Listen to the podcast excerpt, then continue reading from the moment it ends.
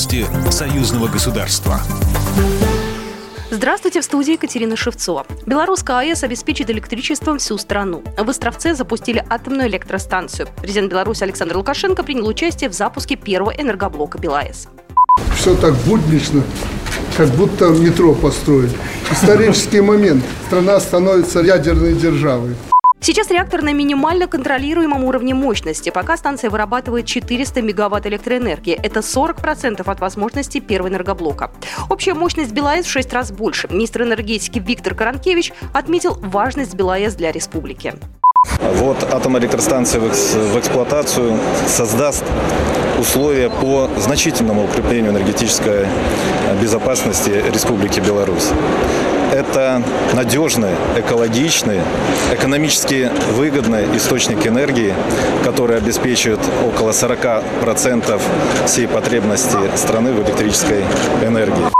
Александр Лукашенко на месте провел переговоры с генеральным директором Росатома Алексеем Лихачевым. Белорусский лидер предложил открыть в республике дочернее предприятие российской компании, а также создать исследовательский реактор. В свою очередь, госкорпорация «Росатом» готова поучаствовать в строительстве новой атомной электростанции в Беларуси. Об этом сообщил гендиректор компании Алексей Лихачев в интервью телеканалу СТВ. Строительство еще одного нашего блока здесь или еще одной атомной станции из двух блоков – это лучшая награда, которая только может быть. В этом смысле мы готовы не просто помогать, мы готовы участвовать, сказал он.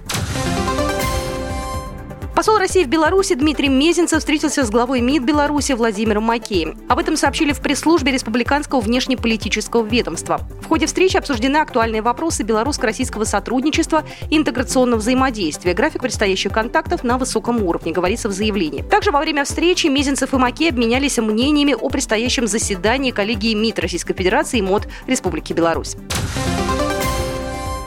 Около 300 атлетов из Беларуси и Российской Федерации приняли участие в забеге «Лабиринт Ран», который состоялся в Минске.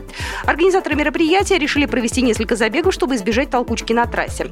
Победители определялись по времени преодоления дистанции. Победительницей забега стала жительница Минска Светлана Санько с результатом 9 минут 18 секунд. Серебряным призером забега стала представительница университета МЧС Беларуси Анастасия Соколова, уступившая лидеру 11 секунд. Тройку замкнула еще одна минчанка Татьяна Пехтерева, преодолевшая дистанцию за 10 минут 40 секунд.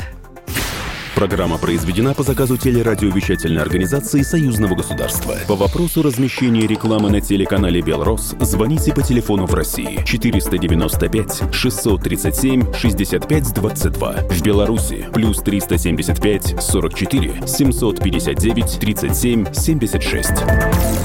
Новости Союзного государства.